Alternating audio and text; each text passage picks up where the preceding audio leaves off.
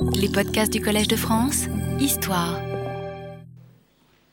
C'est qu'en effet, la grande inquiétude israélienne, ce serait que l'Union soviétique envoie des troupes en Égypte et en Syrie. Mais en même temps, la grande angoisse de l'Union soviétique, c'est justement de ne pas être impliquée dans une guerre au Moyen-Orient, enfin impliquée directement, militairement, dans une guerre au Moyen-Orient. Donc, après ce premier échange entre soviétiques et arabes, les arabes veulent mettre les points sur les i, et donc euh, les présidents algériens et irakiens, Boumedienne et Aref, sont envoyés à Moscou par Nasser le 17 et le 18 juillet 1967 euh, pour discuter évidemment de l'aide soviétique, mais au-delà euh, de l'avenir. Alors euh, là, ils discutent avec le boss, c'est-à-dire avec Brezhnev, et non plus avec les deux sous-fifres, Podgorny et Kosygin. le leader soviétique répond qu'il est bien conscient qu'Israël n'est qu'un instrument de l'impérialisme pour contrôler le pétrole du Moyen-Orient et soumettre les peuples arabes à sa domination, mais, et que l'enjeu immédiat est la survie des régimes progressistes arabes. Mais Brezhnev insiste, la solution passe par un compromis comprenant la fin de l'état de guerre. Il faut que les Arabes comprennent que leur politique manque de flexibilité. Alors la discussion se déroule dans une atmosphère tendue, ce qu'on traduit en disant la discussion est franche en termes diplomatiques. Euh, les soviétiques insistant lourdement sur les, sur les déficiences multiples des armées arabes et soupçonnent l'Algérie d'avoir un peu trop de sympathie pour la Chine populaire. Selon Moscou, tout doit être négociable pour obtenir le retrait sauf la reconnaissance de l'État d'Israël, ce qui comprend pour le reste donc la liberté de circulation sur les voies d'eau. Euh, la question des réfugiés palestiniens est à traiter à part. Jamais le bloc de l'Est ne fera la guerre à la place des Arabes, car faire la guerre avec Israël, c'est faire la guerre avec l'Occident, donc la guerre nucléaire, et donc, il ne faut pas que les Arabes entraînent l'Union soviétique dans une guerre nucléaire avec l'Occident. Les responsables soviétiques ont à l'esprit une sorte de Brest-Litovsk à l'arabe. Vous vous rappelez ce traité que Lénine avait conclu avec euh, l'Allemagne en 1918, dans lequel la Russie abandonnait une partie de ses territoires pour permettre l'affermissement de la Russie soviétique euh, dans cette période. Et Brezhnev va citer Lénine, qui a dit qu'un bon commandant est celui qui sait quand il doit avancer ou quand il doit reculer. Ah, euh, de toute façon, avec les grands chefs, l'intérêt, c'est qu'ils ont dit tout et le contraire de tout. Euh, donc, par définition, on retrouvera toujours une bonne citation en fonction des besoins de la politique. Euh, en fait, l'Union soviétique se retrouve piégée à son tour. La solidarité internationaliste et les contraintes de la géopolitique font que l'Union soviétique se retrouve dans la même situation envers les pays arabes progressistes qu'avec le Vietnam du Nord. C'est-à-dire que ces deux pays affrontent directement l'impérialisme, donc l'Union soviétique doit les aider, mais l'Union soviétique n'a aucun moyen réel d'influencer sur leur politique. Et d'ailleurs, c'est exactement en symétrique la situation des États-Unis par rapport à Israël. Israël les États-Unis arment Israël, mais se trouvent dans l'impossibilité d'influencer directement la politique israélienne. Dans les deux blocs, la phraséologie politique et les pièges de l'idéologie dissimulent les contraintes et font croire que les alliés de l'autre camp ne sont que des instruments dociles de l'adversaire, alors qu'en réalité, ce sont les alliés qui disposent des cartes maîtresses et qui forcent la main aux grandes puissances. Ça, c'est un des paradoxes de la guerre froide. Les deux présidents arabes reviennent directement au Caire où ils tiennent conférence avec Nasser et deux représentants de la Syrie et du Soudan. Donc c'est la réunion des progressistes. Et pour les progressistes, euh, la solution politique, le règlement politique comme on dit, signifie capitulation. Néanmoins, par tactique, ils vont accepter d'entrer dans une discussion sur le règlement politique parce qu'ils sont persuadés qu'elle échouera.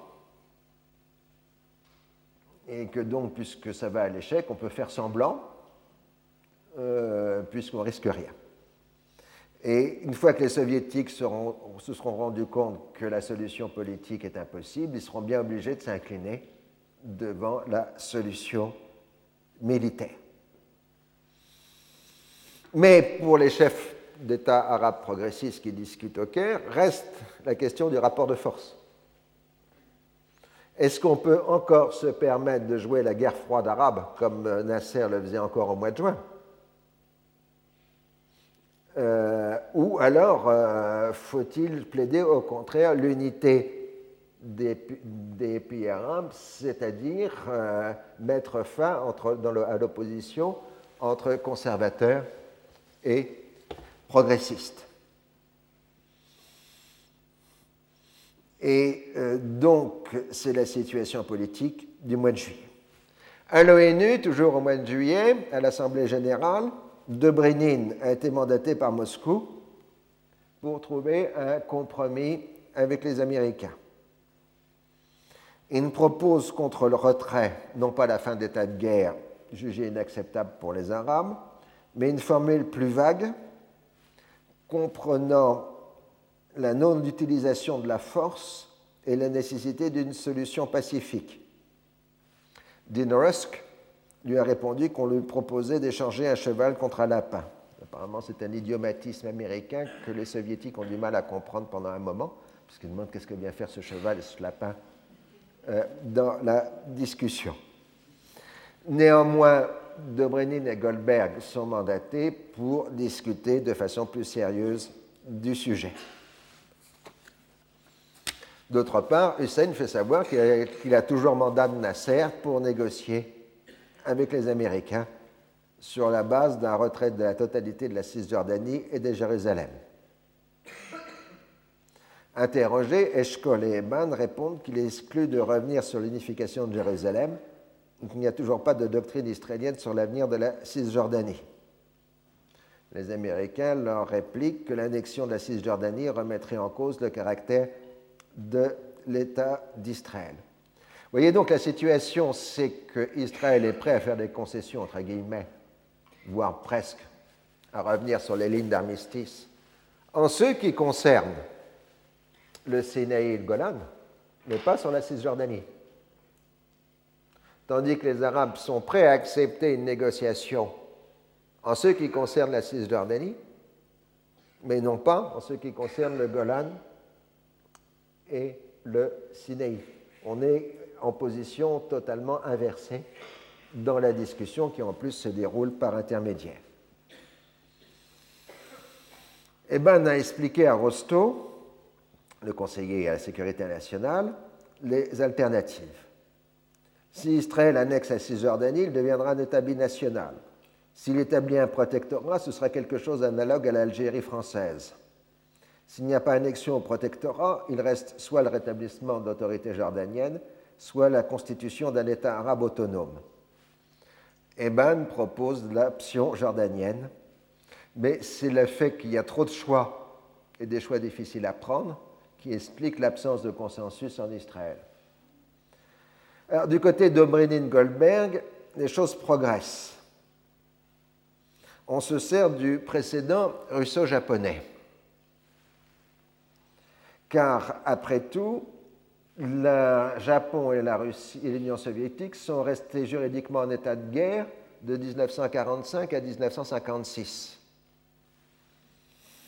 Et ils ont mis fin en 1956 à l'état de belligérance sans avoir eu recours à un traité de paix, en bonne et due forme. Donc on a là un précédent en droit international où on peut mettre fin à l'état de belligérance sans passer par un traité de paix. Par ailleurs, autre précédent juridique que l'on peut utiliser, c'est celui de la Chine populaire, qui n'est pas reconnu par les États-Unis, parce que les États-Unis ne reconnaissent que la Chine de Taïwan, ce qui ne veut pas dire que les États-Unis sont en état de guerre avec la Chine euh, populaire. Donc, vous voyez, sur la question de l'état de, belligérance, on a le précédent russo-japonais, et sur la question de la non-reconnaissance, on a le précédent euh, sino-américain. Et puis, de toute façon, les diplomates ont beaucoup d'ingéniosité. Euh, donc, une fois qu'on a dressé ces précédents, euh, Gromyko revient dans la discussion et on arrive le 21 juillet à deux versions possibles autour du thème du rappel de la charte de l'ONU avec l'inadmissibilité de la conquête de territoires par la force et le droit de chaque État national à vivre en paix et en sécurité, d'où la nécessité de trouver une solution juste et appropriée comprenant la liberté de circulation dans les voies d'eau internationales et le règlement de la question des réfugiés. Alors, ce texte américano-soviétique est retransmis aux Arabes et aux Israéliens, non sans confusion euh, dans la rédaction, parce que des rédactions différentes semblent exister euh, selon les interlocuteurs. Il comprend clairement que la charte de l'ONU interdit toute conquête de territoire par la force, et le droit de tout pays de la région de vivre en paix et en sécurité. Alors, comme d'habitude, dans ces cas-là, on a le consensus négatif. Arabes et Israéliens rejettent le texte américano-soviétique. Les premiers ne veulent pas entendre parler de paix, les seconds ne veulent pas entendre parler de retrait. Les Syriens et les Algériens sont les plus militants, les Égyptiens étant plus hésitants. Eban s'en prend très vivement à Goldberg, qui se défend en disant que le texte en question forcerait les États arabes à prendre clairement position sur la question de la reconnaissance de l'État d'Israël. Et Penaud, Goldberg revient vers les soviétiques en parlant de malentendus sur le texte et considérant que le texte n'est plus valide. Euh, alors les soviétiques disent, on ne comprend pas parce qu'on a votre texte euh, avec votre signature. Mais non, c'est un malentendu, etc. Et donc, le texte américano-soviétique est retiré. Alors le 21 juillet, l'Assemblée générale décide de suspendre ses travaux et dont le contenu sera retransmis au Conseil de sécurité. Les Israéliens ont eu très peur par rapport au texte Goldberg-Dobrynin, d'autant plus que Dobrynin reprend les conversations avec les Américains. De son côté, le roi Hussein discute lui aussi avec les Américains. Ces derniers refusent de s'engager sur Jérusalem, rappelant que la position juridique légale de Jérusalem, c'est celle de 1949, définie par l'Assemblée générale des Nations unies, de Jérusalem comme corpus separatum, corps séparé, et que ni les Jordaniens ni les Israéliens ne sont légalement propriétaires de Jérusalem. Le roi exprime sa déception. Euh, il est trop, mais il est trop en position de faiblesse pour pouvoir discuter. Et euh, donc, euh, il se retire provisoirement de la discussion. Alors, les Israéliens, très inquiets par l'initiative Goldberg de Brenin, multiplient les pressions sur l'administration Johnson et obtiennent que un principe de consultation préalable avant toute nouvelle initiative. Et il faut inscrire que avant tout retrait et tout, tout retrait israélien, il y aura négociation préalable et qu'il n'y aura pas de retour aux conventions d'armistice, ce qui pour les Américains signifie qu'il y aura traité de paix, Tandis que pour les Israéliens, ça signifie qu'il n'y aura pas de retour aux lignes d'armistice. Puisque la question a été avancée était que, d'une part, part, dans une première phase, c'est George Brown, puis ensuite Goldberg et Dobrynin qui ont avancé le principe de non-admissibilité de l'annexion de territoire par la force. Alors, euh, les Israéliens argumentent en disant que ça ne touche pas la question d'une guerre de résistance à une agression. Mais le problème, il faudrait que l'agression soit définie juridiquement.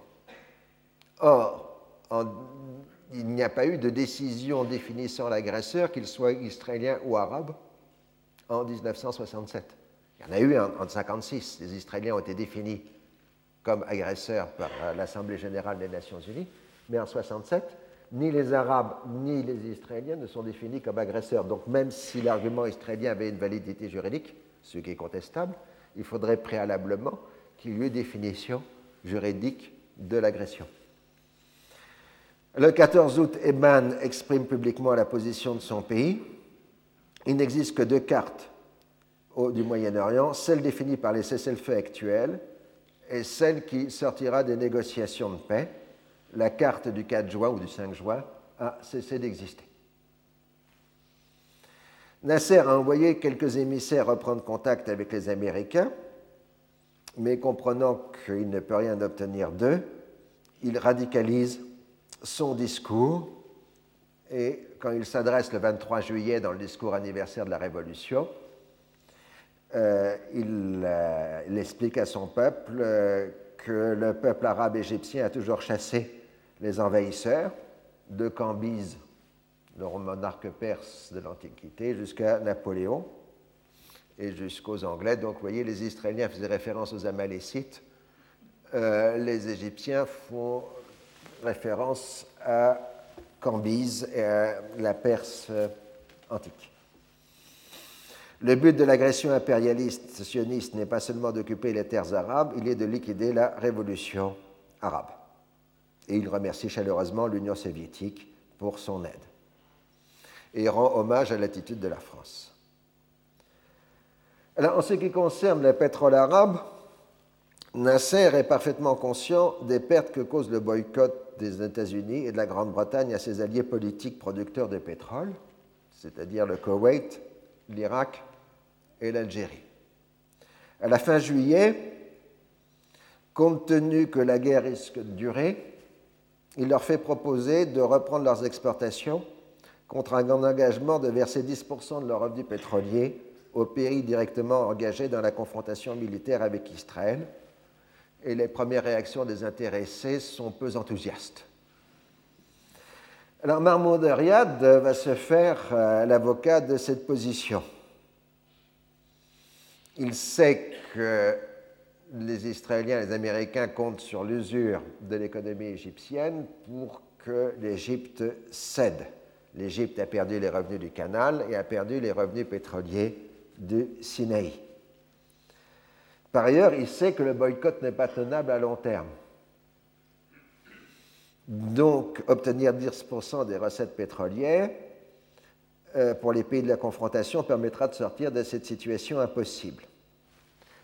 Nasser est, d'abord hostile à cette euh, ligne stratégique car il comprend qu'accepter l'aide des frères arabes pétroliers, c'est de créer une dépendance de l'Égypte par rapport aux frères arabes. Mais il tire progressivement les conséquences de la situation. S'il abandonne la rhétorique de la guerre froide arabe pour financer l'effort de guerre, euh, il peut obtenir une véritable solidarité matérielle des pays pétroliers. À la conférence ministérielle de Khartoum, le 1er août, la colère est grande contre les États-Unis et le mot d'ordre est liquidation des séquelles de l'agression, mais aucune décision effective n'est prise. À la conférence de Bagdad, qui se réunit quelques jours après des ministres des Finances et du Pétrole, euh, les radicaux euh, exigent un, un boycott total, non seulement pétrolier, mais aussi financier des économies américaines et britanniques, tandis que les pays pétroliers intéressés se montre peu militant dans ce sens. En revanche, au mois d'août, le président Tito de Yougoslavie se lance dans une tentative de médiation en proposant des changements rhétoriques aux cinq principes de Johnson, en évoquant la nécessité de ne pas humilier les Arabes dans le cadre de règlement, mais sans dévier du principe fondé par Johnson. Alors il fait une tournée régionale euh, de l'ensemble des pays arabes pour exposer sa médiation. Il suffirait, dit-il, d'affirmer que les, pays arabes affirment leur attachement à la Charte des Nations Unies pour régler la question, puisque ça signifierait qu'ils reconnaissent l'État d'Israël, puisque l'État d'Israël est membre euh, des Nations Unies. Alors, la rhétorique israélienne identifie la terre d'Israël à l'ensemble de la Palestine mandataire, dont l'État d'Israël est seul héritier. La présence égyptienne à Gaza et jordanienne en Cisjordanie est illégale. En revanche, on ne mentionne absolument pas l'idée de laisser aux habitants le choix de définir leur destin.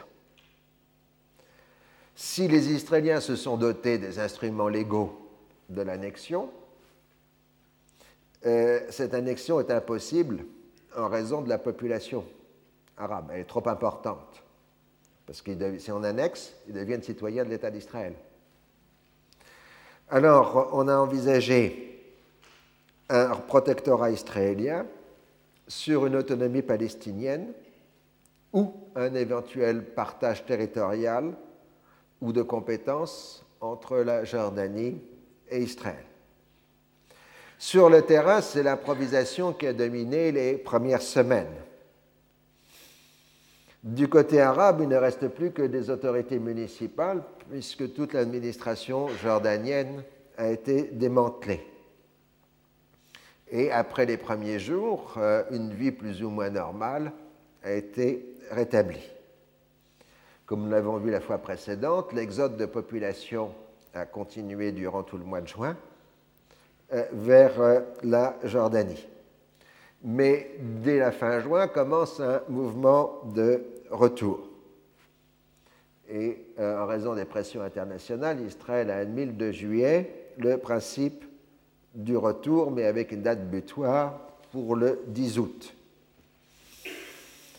C'est le comité international de la Croix-Rouge qui est chargé du retour et donc euh, de dresser des demandes de retour mais la question se heurte au problème des formulaires, parce que les Israéliens imposent des formulaires sur lesquels l'étoile de David est imposée, ce que refusent les Jordaniens. Et euh, donc on part euh, plusieurs jours précieux avant de se mettre d'accord sur un formulaire où il y aurait à la fois l'étoile de David, le symbole jordanien et la croix rouge. Euh, et les, en fait, les affaires, les accusations réciproques vont continuer durant l'été, et chacun accusant l'autre de saboter l'opération. Et finalement, les dates sont prolongées jusqu'au mois de septembre, mais seulement 17 000 personnes sur 170 000 demandes obtiendront l'autorisation du retour on a donc bien créé un nouveau problème, celui des personnes déplacées, à côté de celui des réfugiés. Alors on fait la distinction entre personnes déplacées et réfugiés, sauf si la personne déplacée est déjà un réfugié, hein, ce qui est le cas d'un certain nombre. Si par nature l'occupation est militaire, elle a pour vocation d'accomplir des missions d'administration civile. Ça implique que le gouvernement militaire coopère avec l'ensemble des ministères israéliens. Enfin, dès le début, Moshe Dayan, en tant que ministre de la Défense, a décidé de faire des territoires occupés son domaine réservé et s'oppose donc aux interventions des autres ministères israéliens. Il s'ensuit évidemment une situation très complexe sur le plan bureaucratique puisque les territoires dépendent à la fois des différents ministères israéliens concernés, plus de l'administration militaire euh, israélienne, puisque l'armée est responsable de la sécurité et des ministères de la gestion. Donc on met en place des commissions interministérielles pour régler euh, les problèmes. Et de, surcroît s'y ajoute l'action du Premier ministre qui intervient aussi euh, dans le dossier, donc une multiplication de comités ad hoc pour gérer les questions. Donc on a une confusion bureaucratique accompagnée d'une absence de perspective politique. Pourtant, des orientations définitives ont déjà été prises. Le conseiller juridique du ministère des Affaires étrangères a été consulté pour savoir si les conventions de Genève s'appliquent au territoire occupé, y compris la Cisjordanie. Et il a donné une réponse positive dans un avis juridique au gouvernement le 14 septembre 1967.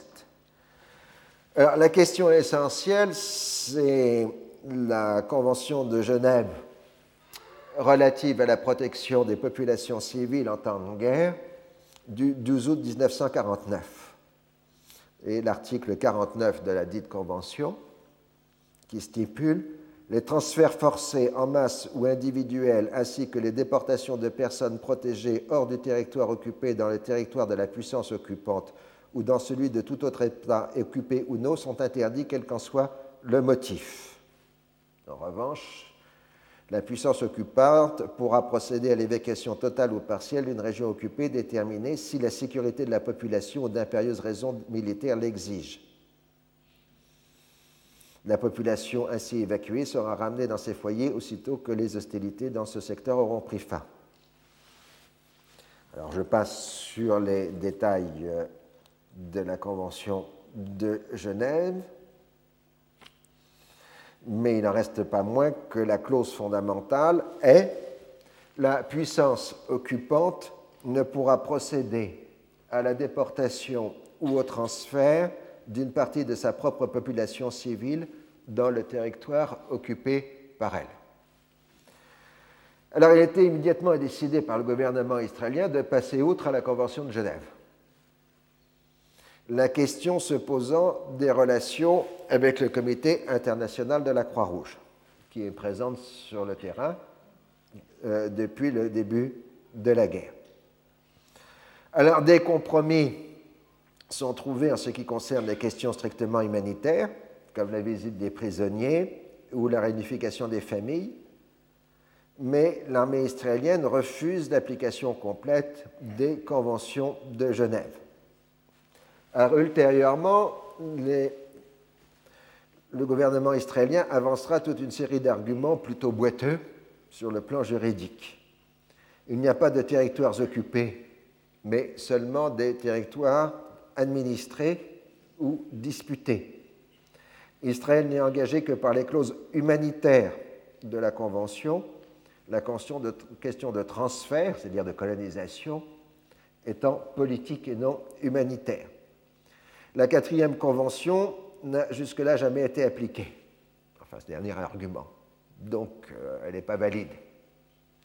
Bah, elle n'a jamais été appliquée pour la raison suivante, c'est que depuis 1949, aucun pays n'a été occupé. Euh, tout simplement. Puisque dans le cadre de la guerre froide, on fait des invasions, des coups d'État, euh, des coups de force, mais on n'occupe pas un pays. Hein, euh, donc, euh, la situation juridique d'occupation est un cas unique euh, sur le plan juridique l'après 1945, puisque l'occupation américaine de l'Allemagne a cessé officiellement en 1949 et du Japon en 1952, et que de toute façon, les, les Américains n'avaient pas l'intention d'installer des colonies de peuplement en Allemagne ou au Japon. Ce que donc le cas ne euh, s'était pas produit. en ce qui concerne l'UNRWA, le gouvernement israélien a décidé rapidement de la laisser continuer ses activités, puisque son rôle était remplaçable comme fournisseur de services aux réfugiés. À Gaza, les fonctionnaires égyptiens de l'agence ont été expulsés. Moshe Dayan, en tant que ministre de la Défense, est le vrai concepteur de la politique israélienne. D'où la méfiance persistante d'Eshkol, qui ne lui fait aucune confiance en dépit des photos devant les journalistes où ils ont l'air de s'entendre parfaitement. Pour Dayan, il n'est pas question de procéder à des annexions qui augmenteraient la proportion de population arabe de l'État d'Israël. Il distingue ce qu'il appelle des frontières de sécurité qui implique le stationnement permanent de forces armées israéliennes et des frontières politiques à définir lors du règlement définissant soit une autonomie palestinienne, soit la restauration de l'autorité jordanienne, solution seconde qui a la préférence de Dayan. Selon la formule attribuée à Eshkol, Israël voudrait bien avoir la dot, c'est-à-dire le territoire, mais sans avoir la fiancée euh, c'est-à-dire la population.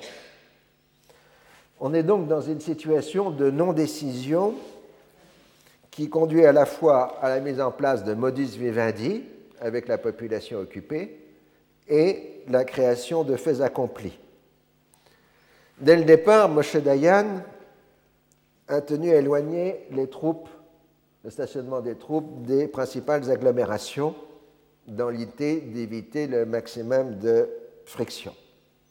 L'ambition originelle a été de pousser le maximum de gens à partir, d'où le traitement appliqué aux personnes déplacées, mais ça aurait impliqué d'aller dans le sens d'une grave détérioration des conditions économiques. Or, au contraire, la pression internationale pousse au retour des réfugiés. D'autre part, si la situation économique des territoires s'aggrave, ça implique aux Israéliens de prendre en charge une partie des coûts de cette situation. Par ailleurs, il n'est pas possible de permettre aux produits agricoles arabes des territoires d'entrer en Israël parce qu'ils sont moins chers que les produits israéliens. Donc Dayan a tranché par la politique dit des ponts ouverts inaugurés durant l'été, définie d'abord par la possibilité pour les Cisjordaniens d'exporter leurs produits agricoles en Jordanie. Ensuite, on a laissé la Jordanie payer une partie du traitement des fonctionnaires locaux et la monnaie jordanienne est restée monnaie légale à côté de la monnaie israélienne. L'ensemble de ces mesures permet une vraie liberté de passage entre les deux rives du Jourdain ce qui constitue l'abandon de la politique euh, de pousser les gens à partir. Dans la même perspective, la ligne verte, c'est-à-dire l'ancienne ligne d'armistice, a été supprimée, créant une liberté de passage entre Gaza et la Cisjordanie, tout en ouvrant les contacts entre les Arabes israéliens et les habitants des territoires occupés. D'où le paradoxe de l'occupation israélienne qui permet une réunification partielle du peuple palestinien, puisque depuis 20 ans, il n'y avait plus de communication entre la Cisjordanie et Gaza, et que les Arabes israéliens étaient coupés euh, des frères des pays arabes. Euh, au contraire, la politique israélienne va conduire à rapprocher les habitants de Gaza euh, des habitants de Cisjordanie. vous-même tellement les rapprocher qu'ils ont pensé à un moment transférer une partie des réfugiés de Gaza euh, Cisjordanie, puis ils ont abandonné parce que ça impliquerait une surcharge démographique de la Cisjordanie qui rendrait impossible toute installation de colonies juives en Cisjordanie. Donc on a abandonné cette euh, politique. Alors le discours de Moshe Dayan, et de construire une atmosphère de cohabitation permettant de mettre fin aux barrières psychologiques séparant les peuples. Une meilleure compréhension et des relations pacifiques créerait de meilleures conditions pour un règlement politique. Plus crûment, comme l'a écrit euh, son second dans la gestion des territoires occupés dans un livre de mémoire, ça a été la politique de la carotte et du bâton. En donnant quelque chose à perdre, on possède de puissants moyens de pression sur la population en cas de désobéissance ou de violence. De ce fait, les municipalités deviennent les principales interlocutrices des autorités d'occupation. Elles sont là pour assurer les services sociaux à la population sans devenir un gouvernement de facto de la population arabe. Dayan se complaît à rendre visite aux maires et aux notables et à discuter avec eux autour d'une tasse de café. Là, vous l'avez, Moshe Dayan avec le cher Mohamed Ali al-Jabari, le maire de Hébron, euh, qui lui-même euh, joue le, jeu agricole avec lui, comme vous le voyez sur cette photo. Il enregistre leurs plaintes et intervient pour leur compte afin de régler les problèmes. Il se donne ainsi l'illusion de créer des rapports d'homme à homme. Avec tout son pragmatisme, le ministre de la Défense ne fait que réinventer les vieilles politiques coloniales européennes de l'association, censées préserver la tranquillité des populations conquises. Il est partisan de ce que le maréchal Lyotet appelait jadis la politique des égards. Ainsi, à la mi-août, il s'oppose vigoureusement à la tentative de l'aumônier de l'armée israélienne d'établir un édifice de prière sur le mont du Temple, esplanade des mosquées. Il laisse l'institution du Waqf gérer l'esplanade, tout en permettant par de nouvelles destructions l'élargissement de la place devant le mur des lamentations. Les premières colonies dans les territoires occupés ont été le fait des mouvements de la gauche socialiste. Au sein du gouvernement, ils ont le soutien d'Igal Alon. Rusant avec les mots, Alon a proposé le 3 juillet la possibilité d'établir des camps de travail dans le Golan occupé. Le 16 juillet, un premier kibbutz est fondé de façon quasi clandestine dans le Golan afin de prendre en charge le cheptel et les vergers abandonnés. Dès la fin juillet, Alon peut présenter au gouvernement l'esquisse de ce qui deviendra ensuite le plan qui portera son nom. La frontière sera le Jourdain et Israël annexera les régions de faible peuplement arabe, laissant à l'intérieur de l'espace un certain nombre d'enclaves arabes autonomes qui pourront être éventuellement rattachées à la Jordanie. Il a contre lui ceux qui veulent annexer toute la Jordanie, toute la Cisjordanie, comme étant la terre d'Israël, et ceux qui, comme Dayan, sont partisans du contrôle de territoire sans colonisation. Le 27 août, un gouvernement israélien adopte le projet d'Alon de comme travail censé ne pas être des installations permanentes. De même, on rétablira une ferme expérimentale laissée par les Égyptiens à El Arish, dans le Sinaï. Et on parle de plus en plus de rétablir les colonies du bloc Etzion entre Bethléem et Hébron qui ont été détruites en 1948. Selon les juristes israéliens, ce rétablissement d'une situation antérieure ne peut être assimilé à une violation des conventions de Genève et les anciens habitants sont déjà invités à se rendre sur les lieux de leurs anciennes demeures et euh, donc on programme très rapidement la réinstallation des colonies du bloc Edzion. Alors, ce bloc Edzion était des colonies de juifs religieux, et non pas socialistes, contrairement à colonies du Golan. Mais on cache la situation de rétablissement des colonies en affirmant qu'il s'agit de points forts militaires et non pas d'installations de peuplement. Le gouvernement israélien agit par dénégation, aussi bien par rapport à l'opinion publique intérieure que par rapport à la communauté internationale. Mais en fait, en se posant comme puissance administrante des territoires et en réduisant les compétences arabes au niveau municipal, Israël se saisit de la totalité du domaine public de la Cisjordanie et de la bande de Gaza. En y ajoutant les dispositions en matière de sécurité qui lui permettent d'installer des établissements militaires de diverses natures, le gouvernement israélien s'est doté des moyens d'opérer de vastes transferts fonciers à son profit. Alors Dayan, à qui l'opinion publique attribue la victoire aux grandes dames d'Eshkol et de Rabin, qui considèrent que Dayan leur a volé la victoire, puisque c'est eux qui ont été les principaux acteurs, a toute capacité d'influencer. Et il va même jusqu'à déclarer au début d'octobre 67 ce qui seraient les nouvelles frontières d'Israël, posées comme idéales sans être malheureusement, dit-il, réalistes. Si nous franchissons le canal de Suez, nous sommes aux environs du Caire. Si nous franchissons le Jourdain, nous sommes pour ainsi dire à Amman. Si nous dépassons Konaïtra, cela équivaut à être à Damas. Si une nouvelle guerre éclate, l'armée israélienne est en position d'occuper trois capitales arabes, si ce n'est quatre si on compte Beyrouth, donc d'imposer un règlement. Mais reste, dit Dayan, qu'on ne peut pas se permettre d'annexer les territoires euh, puisqu'ils sont peuplés et que ça conduirait à la fin de la majorité juive euh, dans l'État. Donc, euh, la position de Dayan, c'est de continuer l'occupation, et on verra ensuite.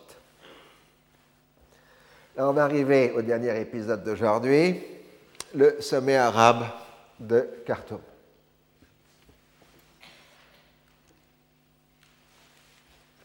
Durant le mois de juillet, l'hostilité entre l'Arabie saoudite et la République arabe unie a été patente. Euh, la question principale reste toujours celle du Yémen,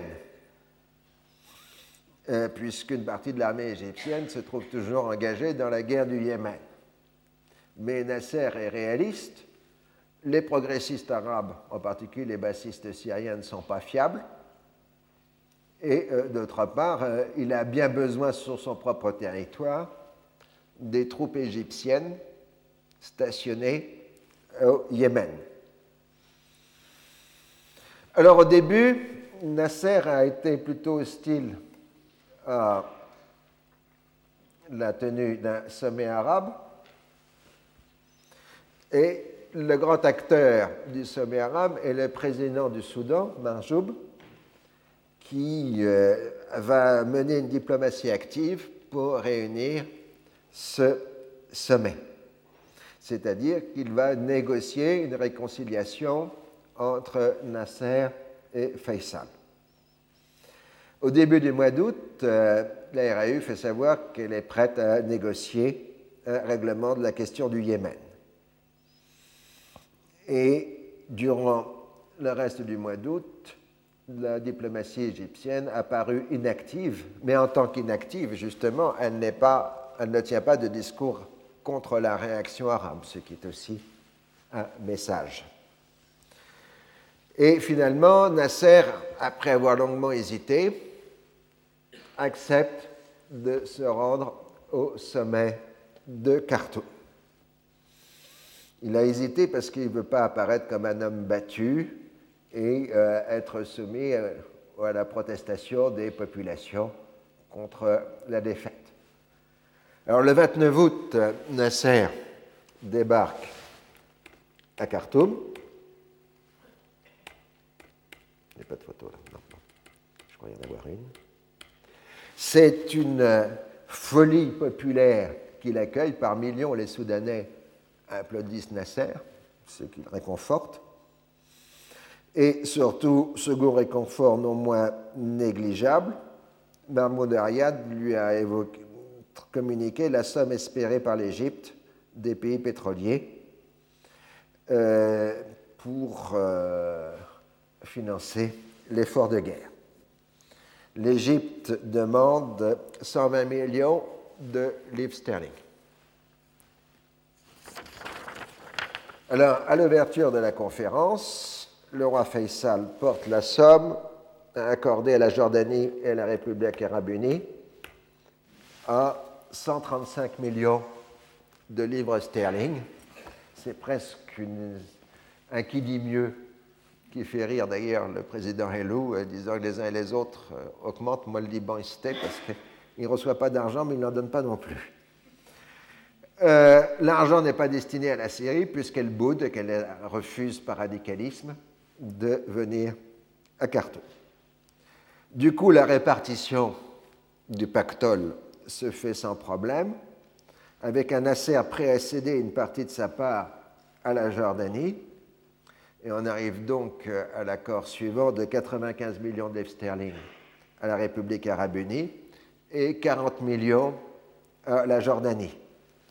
Le Koweït prend à sa charge 55 millions de sterling, l'Arabie saoudite 50 millions, ce qui représente 12% de ses recettes budgétaires, et la Libye 30 millions. Donc on arrive aux 135 millions. C'est donc la grande réconciliation entre Nasser et les monarchies pétrolières, scellée sur le rôle massif de la rente pétrolière. Contre les radicaux qui identifie Israël à l'impérialisme, Nasser choisit la voie du réalisme, sachant que les pays exportateurs dépendent aussi des pays importateurs et qu'ils ne peuvent se permettre un arrêt durable des exportations.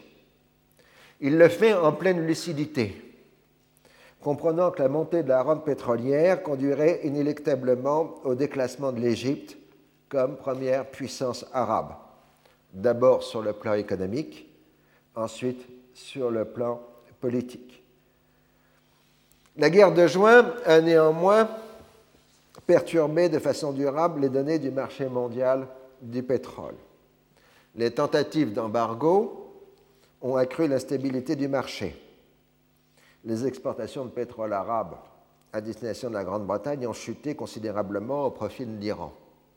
Mais surtout, la fermeture du canal de Suez introduit la nécessité de contourner l'Afrique par le cap de Bonne-Espérance, d'où de conséquences la nécessité d'avoir recours à des superpétroliers de plusieurs centaines de milliers de tonnes et la création d'un différentiel de prix entre les producteurs méditerranéens, Libye, Algérie, et ceux du Golfe, puisque le pétrole de Méditerranée arrive de façon plus courte sur les marchés que ceux du Golfe.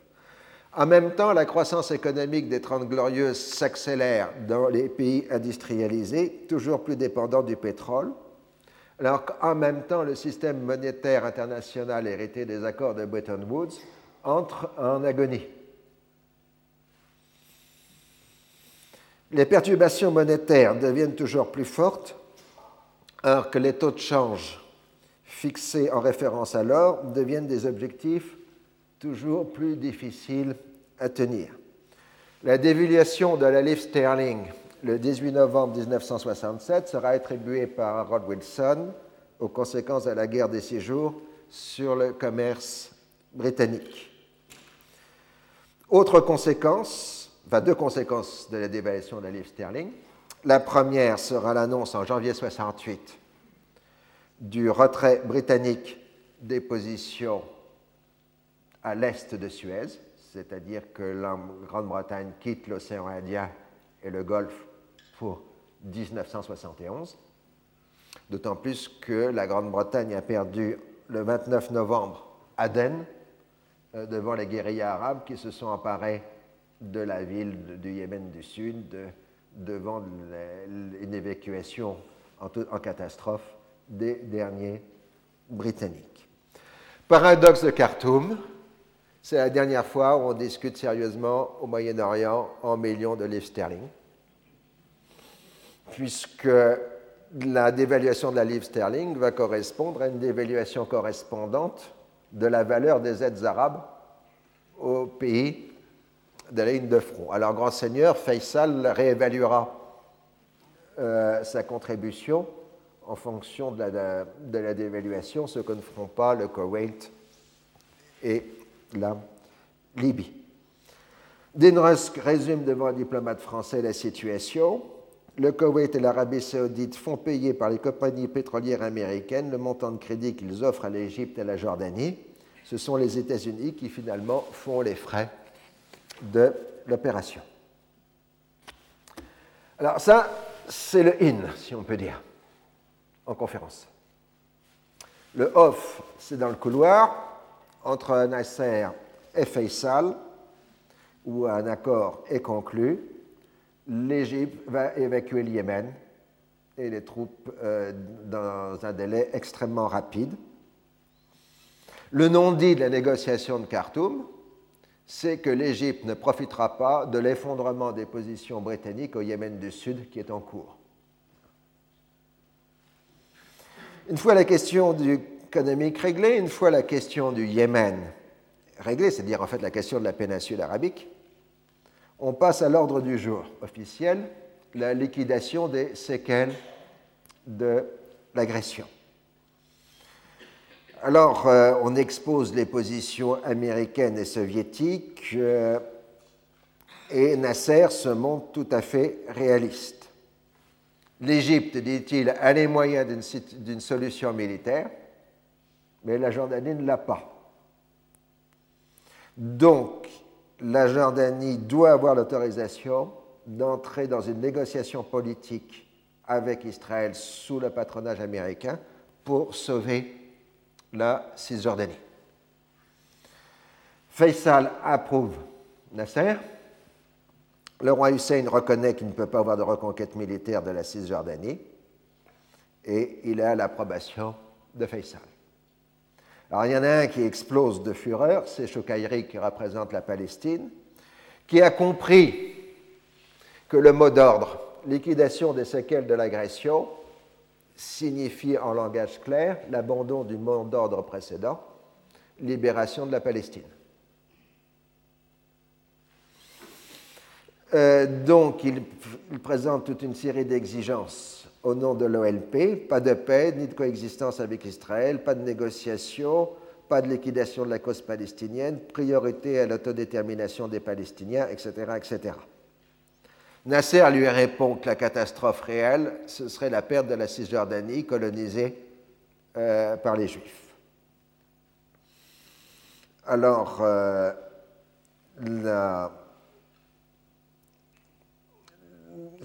a un moment le soutien de l'Égypte, euh, de l'Algérie, pardon, qui est représenté par euh, Bouteflika. Euh, si on accepte pour la Cisjordanie un, accord politique, on sera conduit à accepter un accord politique pour le Sinaï et le Golan. Alors, à l'ultime séance du 1er septembre, Choukaïri est parti en claquant la porte euh, car il ne veut pas accepter les résolutions qui sont en voie d'être formulées.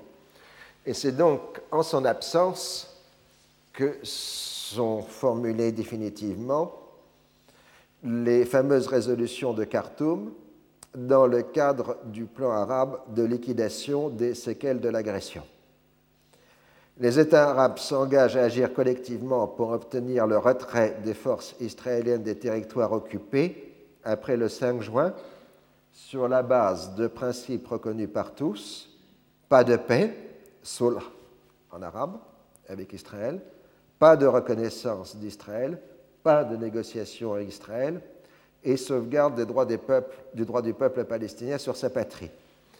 Ces, ces résolutions qu'on va appeler les trois noms de Khartoum sont en réalité bien plus modérées qu'elles n'apparaissent extérieurement. D'abord parce qu'on a abandonné le mot d'ordre de libération de la Palestine, qui était le mot d'ordre des précédents sommets arabes. La référence aux Palestiniens est très vague. L'option militaire n'est pas exclue, mais elle n'est pas mentionnée dans les résolutions. L'exégèse du mot sulh est ambiguë car le terme peut aussi signifier réconciliation plutôt que paix. La possibilité de la fin de l'état de belligérance est ainsi ouverte sans être précisée. Le sommet de Khartoum est bien un tournant essentiel de la question de Palestine et de l'histoire du Moyen-Orient. La rente pétrolière devient un élément essentiel à prendre en compte. En assurant le financement de l'effort de guerre arabe, Elle introduit un élément d'autonomie des pays arabes par rapport aux puissances extérieures, tout en faisant des pays producteurs, en particulier des monarchies arabes, des acteurs équivoques. En un certain sens, leur contribution financière est le prix à payer sur la scène arabe de leur besoin d'avoir une protection américaine et de maintenir des relations avec les pays consommateurs occidentaux. Par ailleurs, devenus des agents d'influence, ces pays auront leur mot à dire dans la définition du règlement politique, tout en se trouvant là encore en situation de dépendance réciproque avec les acteurs de la confrontation armée. Ainsi, au lendemain de Khartoum, Laura Faisal peut donner son exégèse des résolutions dans une lettre envoyée au président Johnson. Il se félicite de la reprise des exportations pétrolières, il traduit sulh par réconciliation et définit les attitudes arabes comme constructives. Le véritable enjeu, selon lui, est l'état des relations entre l'Occident et le monde arabe. Si on n'aboutit pas rapidement à une solution acceptable pour les Arabes, leur amertume sera telle que les amis des Américains ne seront plus dans la capacité d'agir. Cela ne pourra ne profiter qu'à l'autre partie. Les Palestiniens apparaissent encore comme la partie faible du dossier. Leur éviction politique est claire, comme le montre le retrait de Chokairi. Mais là encore, Khartoum introduit une contradiction, pour l'instant encore virtuelle, entre les intérêts des États arabes, liquider les séquelles de l'agression, c'est-à-dire récupérer les territoires perdus, et les objectifs nationaux des Palestiniens. Pour le gouvernement israélien, les résolutions sont inacceptables tant du point de vue de fond, absence de reconnaissance et de paix, que pour la question territoriale, et euh, donc, euh, selon Eban, les Israéliens ne veulent pas de la paix. Donc, Israël doit viser à avoir des frontières naturelles, et il n'y a pas de frontière plus naturelle que celle du canal de Suez, qui est plutôt, à mon avis, quelque chose d'artificiel. Enfin, bon. Rabin, le 22 septembre, reprend l'expression frontières naturelles que sont le canal de Suez, la vallée du Jourdain, les hauteurs du Golan. Eban, plus habile dans sa rhétorique, marque que son pays refusera toute solution imposée de l'extérieur et que tout règlement passera par des négociations directes. Quant aux frontières, elles seront définies de commun accord, expression diplomatique pour dire que c'est Israël qui les fixera. Donc nous avons fini pour aujourd'hui. Eh bien, donc, euh, je vous remercie encore d'être venu malgré les difficultés de communication.